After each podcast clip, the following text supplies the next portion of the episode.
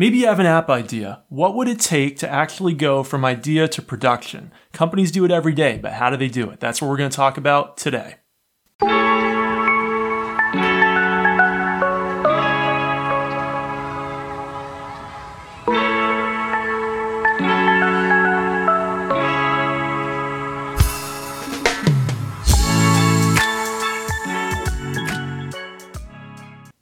Welcome to Kopec Explains Software, the podcast where we make software intelligible. All right, Dave, today's question, what goes into building an app? And we're going to talk mainly about mobile apps today, right? Yeah.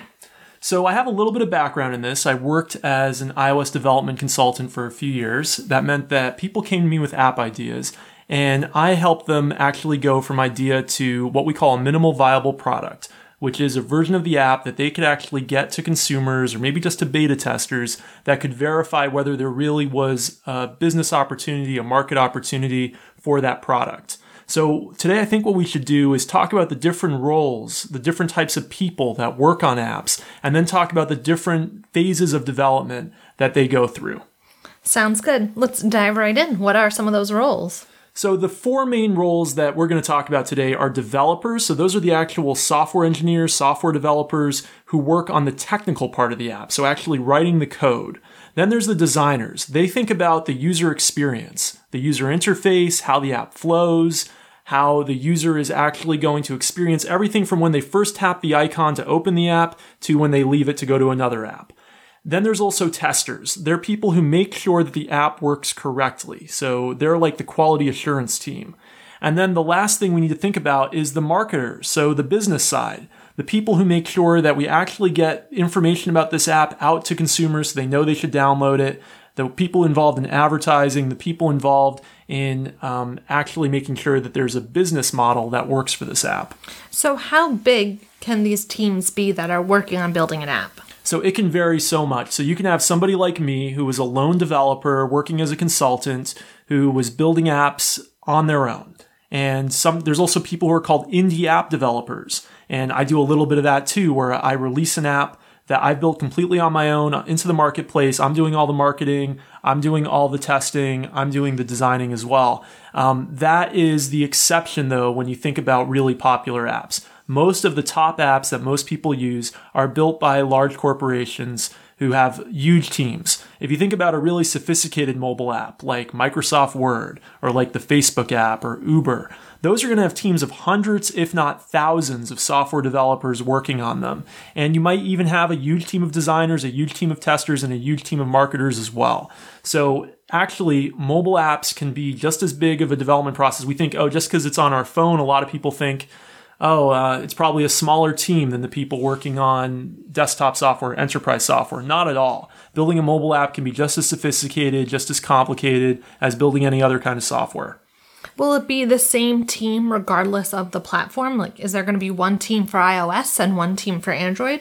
Yeah, that's often the case. And we talked about this a little bit in an earlier episode. We talked about how developers tend to specialize in one platform. So there tends to be people who call themselves iOS developers and people who call themselves Android developers. Sometimes there are people who have specialty in both, and sometimes there are teams that use what are called cross-platform frameworks, where they're building the app once for multiple platforms. But usually the case, especially on a, at a large corporation who has the resources for it, you're going to have some developers and even designers who specialize in iOS and some developers and designers who specialize in Android. So now that we have a sense of what these different roles are that are going to go into building an app, let's talk a bit about the process. What is the workflow from idea to app being a huge hit on the App Store? Oftentimes, an app starts with a set of wireframes and a specification document.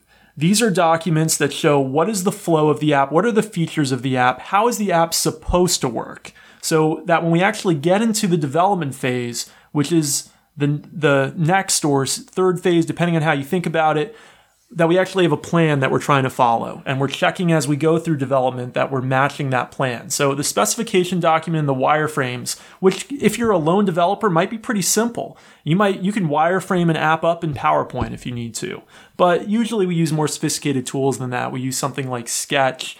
Uh, there's a lot of other design tools as well for building up the wireframes. But usually we have some kind of plan that shows, here's all the different screens, here's what's supposed to happen on each screen, here's the general features of the app, here's the third-party frameworks that are going to be incorporated in the app, here's what users are going to be able to do in the app. And this is all laid out in a very clear document.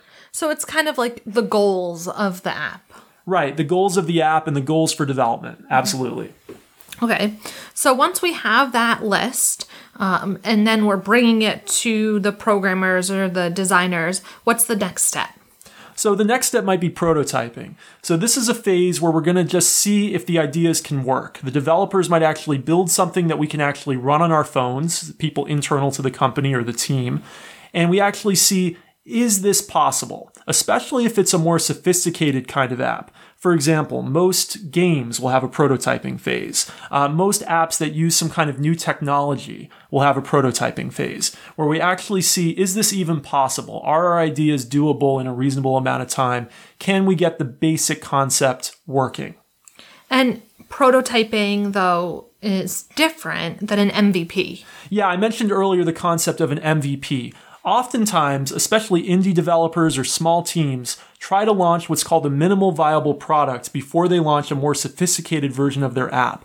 This is going to be a version of the app that is meant for end consumers, but does not contain every feature that was originally envisioned in the wireframes and the specification. This is just going to be an app that proves that the marketplace is ready for this concept, so that there's actually a business model that works. You get the M V P out, you see that people actually want to download it, actually have engagement, actually use it, and then you prove the concept in the marketplace, and then you go and build out the rest of the features that you wanted. Mm-hmm. So when I was working as an iOS app consultant, that's usually what I was doing for clients. So somebody who had an individual idea or a small business that had an idea for an app, they would come to me and say, hey, can you build an M V P of this app? Can you build a minimal version of this app so that we can prove that there's actually some interest in our idea?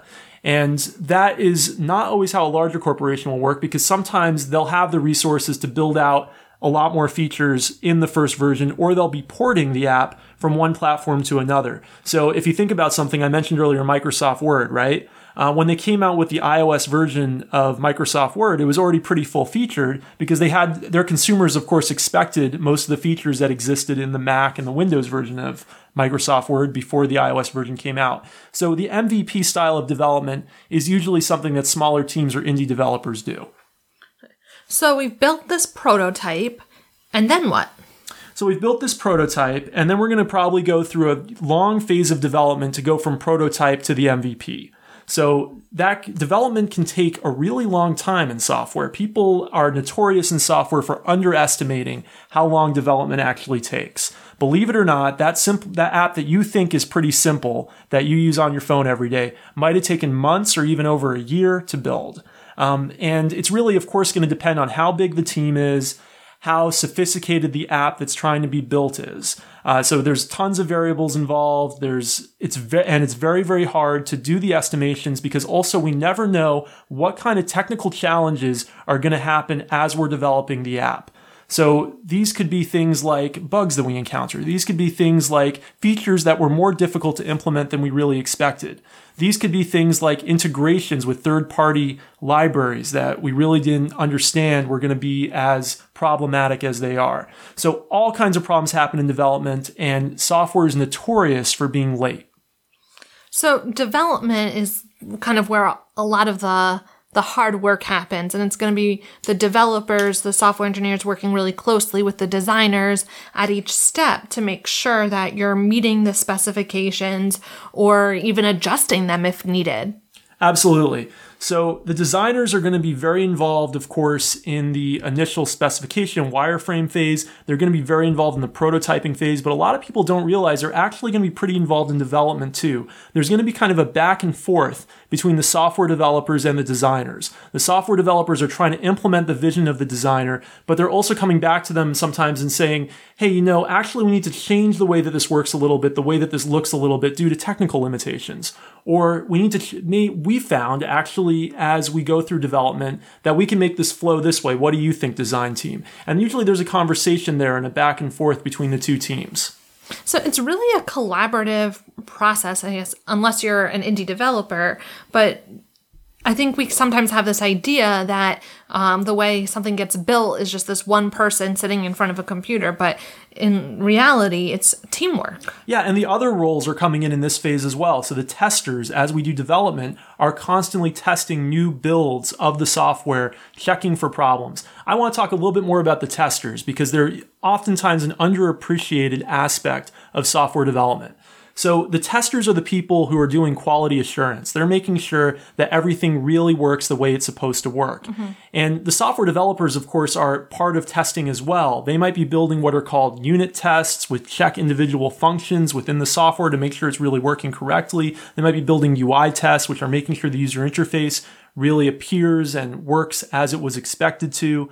But the testers might be actually a separate group of people. Sometimes they're people who have a background in software development or a degree in computer science and who are able to build scripts and build automated tests that make sure that the software works correctly. And sometimes they're actually just people who go and use the app and try to torture it, try to bend it and, and mess it around in every way that they can think of to ensure that every edge case is actually covered and every bug is found. Now, very rarely are the testers actually going to be able to find absolutely everything. No software really ships without bugs that's of any serious complexity. So we often have another phase in development called beta testing. And beta testing is when we might be getting builds out not just to the internal team at the company of testers, but also to external users. They might not be our final users. They might be users who have some kind of insider track because they were users of previous versions of the software. They might be friends and family of the developers, but they're actual regular people, not people who are software developers, designers, or testers who are using the software and giving feedback. And oftentimes in the beta testing phase is when we're actually going to find a lot of the extreme edge cases that were hard to account for even by the testers, because it's almost impossible for any sophisticated piece of software to really be anticipated in every possible angle that it might be used.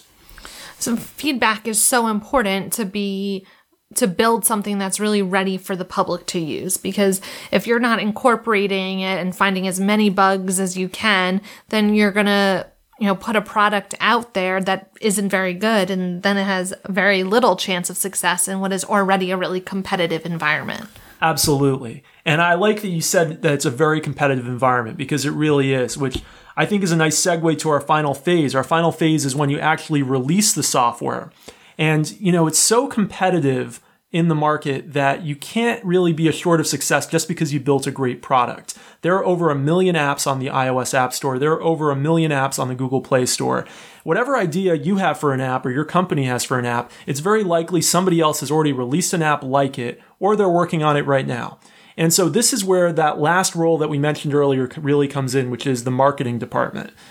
Just releasing an app, that's not marketing. It's not like that movie Field of Dreams. If you build it, they will come. You can build a great app and nobody will show up to use it unless you actually get the word out to the right people. It's just going to get lost in the shuffle. Now, there are some really specific ways that mobile apps are sometimes marketed. There's even an area of marketing called App Store optimization, which is ensuring that an app actually appears high up in search results on the various app stores. But there's also a lot of traditional marketing that needs to go into an app. Press releases, advertising, business models. All this stuff needs to be carefully thought about. And, you know, release is really critical. The first day that an app comes out, the first week that an app comes out, it's kind of like a blockbuster movie. If it doesn't have good reviews when it first comes out, it can kind of get a bad reputation and never recover. And so it's really important that there's been a clear plan put in place for not only getting a lot of users after release, but also for making sure that you're incorporating feedback from users and continually fixing anything that goes wrong at release as well. So can any app get released onto the App Store? Is it just open? No, it's not. So both the Apple App Store and also the Google Play Store have reviewers who work at Apple and Google and make sure that apps are up to their specifications. What does that mean? Well, they don't allow every kind of app. For example, on the iOS App Store, porn- pornographic apps are not allowed. Uh, certain kinds of hateful apps are not allowed as well. So they're checking for content, but they're also checking for malware. They're making sure that apps don't aren't viruses, they're not dangerous to end consumers. They're also checking for extreme bugs. Now, they don't do a perfect job at this, but they're at least doing a basic check to make sure that the app kind of works the way that the developers say it did. So there is some uh, checks in place. There is kind of a walled garden approach where we're not just letting anything through, and we're being careful about what actually makes it onto the app stores. That said, on the Android side, there's a way around this, and we talked about this in our episode on iOS versus Android. On the iOS side, all apps need to go through the Apple App Store, but on for end consumers. But on the Android side, there's something called sideloading, where you can actually sell your app on your website, or users can download on their computer and upload it to their phone from their computer. So there's more than one way to get apps out there. There's more than one distribution model on the Android side, and you can get around this app review process. So let's say that your app has made it through this approval process. It is on the App Store. It's available to consumers. Is that it? Are you done? Do you ever have to look at it again? So assuming you made it through the release phase and you marketed it well, I said that was the last phase, but I actually lied. The last phase is actually maintenance and continual improvement. So you come out with that, maybe it's an M V P if you're an indie or small team, or maybe it's just a great one point oh if you're a larger corporation, but you're not even close to done. Now you enter the phase where you have continual new versions and new releases as the app evolves. And why does it need to evolve? Well, if it's the case of the M V P, maybe it didn't have your full vision, and you're continuing to add features as you prove out the initial concept. However, there's a lot of other reasons you're going to need to update the app. One is bugs. All software inevitably has bugs. That's of any kind of sophistication. So you're going to have bugs. No matter who you are, no matter how talented a team you are, your software is going to have bugs, and you're going to end up releasing new releases to fix those bugs. You also might have security vulnerabilities, which you can think about as a kind of bug. They're not always your fault. It might be that the security vulnerabilities are in a third-party library that you included, and you need to patch that library. And then there's one other thing that a lot of consumers don't think about, but there actually are incompatibilities with new versions of the operating system that can occur. I'll give you a couple examples from my own experience. Back in the early days of the iOS App Store, we knew what the exact screen size of all iPhones was supposed to be. I think it was three twenty by four eighty pixels. Then the iPhone four came out, and the iPhone four had a slightly taller screen. So apps that weren't designed for the iPhone four's taller screen, they would have black bars on the top and bottom. And if somebody downloaded your older app, they would right away know you never updated it. Uh, you don't really care about your iPhone four users. Your app looks old-fashioned. And another thing, the iPhone four had a Retina screen, so it had a denser screen in terms of pixel density. That meant that your older app would look really pixelated on the new iPhone four. Again, not looking great for consumers. So these kind of, that was just one example, but changes happen all the time. There's also something called deprecation. That's when Apple or Google decides that one of the A P Is included in iOS or Android is no longer to be used by developers. And usually they give you a warning saying at some future point, we're going to remove this, therefore it's deprecated. And you need to go and update your app to use a newer A P I, otherwise your app will stop functioning.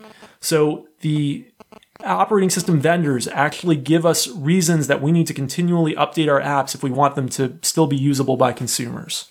So we, you're not done. In fact, the amount of work that might go into the maintenance phase or just adding new features phase could be more than the amount of work of launching the M V P, and oftentimes it is. So there's a lot to build an app. There's a lot of work. There's a lot to get from idea to on the App Store and used by consumers. And then it's a continuing and ongoing process. So what advice would you give to someone who says, all right, I've got this app idea? You know, I was dealing with a lot of people like that, and I don't want to put them down or you down, the person listening who has an app idea, because you might have a really great app idea, but it's a really big process. And if you don't have any of those skills yourself, so you're not a developer, you're not a designer, you don't have any experience in testing, you're you're not a marketer, then all you are is somebody supplying money and an idea. And you're going to have to hire all of those people. Maybe you find somebody who's able to do two of those four roles. Maybe you find somebody who's able to do all four of those four roles. That's pretty unusual, though, if you can find somebody like that. And then even when you find somebody, how do you know that's really a good person? How do you know that's a good developer, a good designer, when you don't have the skill set to really be able to judge who's good and who's not good? So it's really a challenge if you're just a lone person with an app idea. What's really best is when we have teams of people who each bring something to the table. So if we have somebody who comes in who's a designer and works together with a developer, or somebody who's a really good marketer who works together with somebody who's a developer. Um, when we have somebody who brings some skill sets to the table, it's a little bit easier to actually get something into production. But uh, the other thing you need to know is it's a super competitive marketplace. I mentioned earlier just how many apps there are. Just because you build a great app too, if you don't have the business acumen or the money to spend on advertising, it's hard to acquire users. So a lot of the stacks are up against you. Um, it is not easy to take an idea and turn it into a successful app. And you should know that's probably going to be a pretty expensive process, especially if you can't do any of those four roles yourself. I think that's good for us to to think about and keep in mind when we're all saying, oh, there should be an app for that, or why isn't there an app for that, or this app is so simple, that actually it's not that simple, and it has been lots of work and lots of different layers to it. Yeah, that's the biggest misconception that I've found the general public has, is they just don't realize how complicated, how complex, how sophisticated, how much work goes into every one of those mobile apps that you use on your phone. Mm-hmm. Um, it is just as complicated a process as any other strong engineering discipline. So I, it's hard to, com- I'm not going to go call out specific engineering disciplines, but you probably think building a car is complicated. Well, I'll tell you, building Microsoft Word is probably as complicated as building a car. Good to know. Cool. Well, we have a new Twitter account, right? Yes. So our Twitter account is at Kopec Explains. So that's at K O P E C Explains. So follow us and let us know if you have questions or ideas for the podcast. Maybe we'll be talking about them in a future episode. And, you know, Rebecca and I have a huge backlog of ideas for episodes and things that we're cooking up and working on, but we'd love to have your ideas too. We'll put them in the hopper and they'll probably come out at some point too if it's a great idea.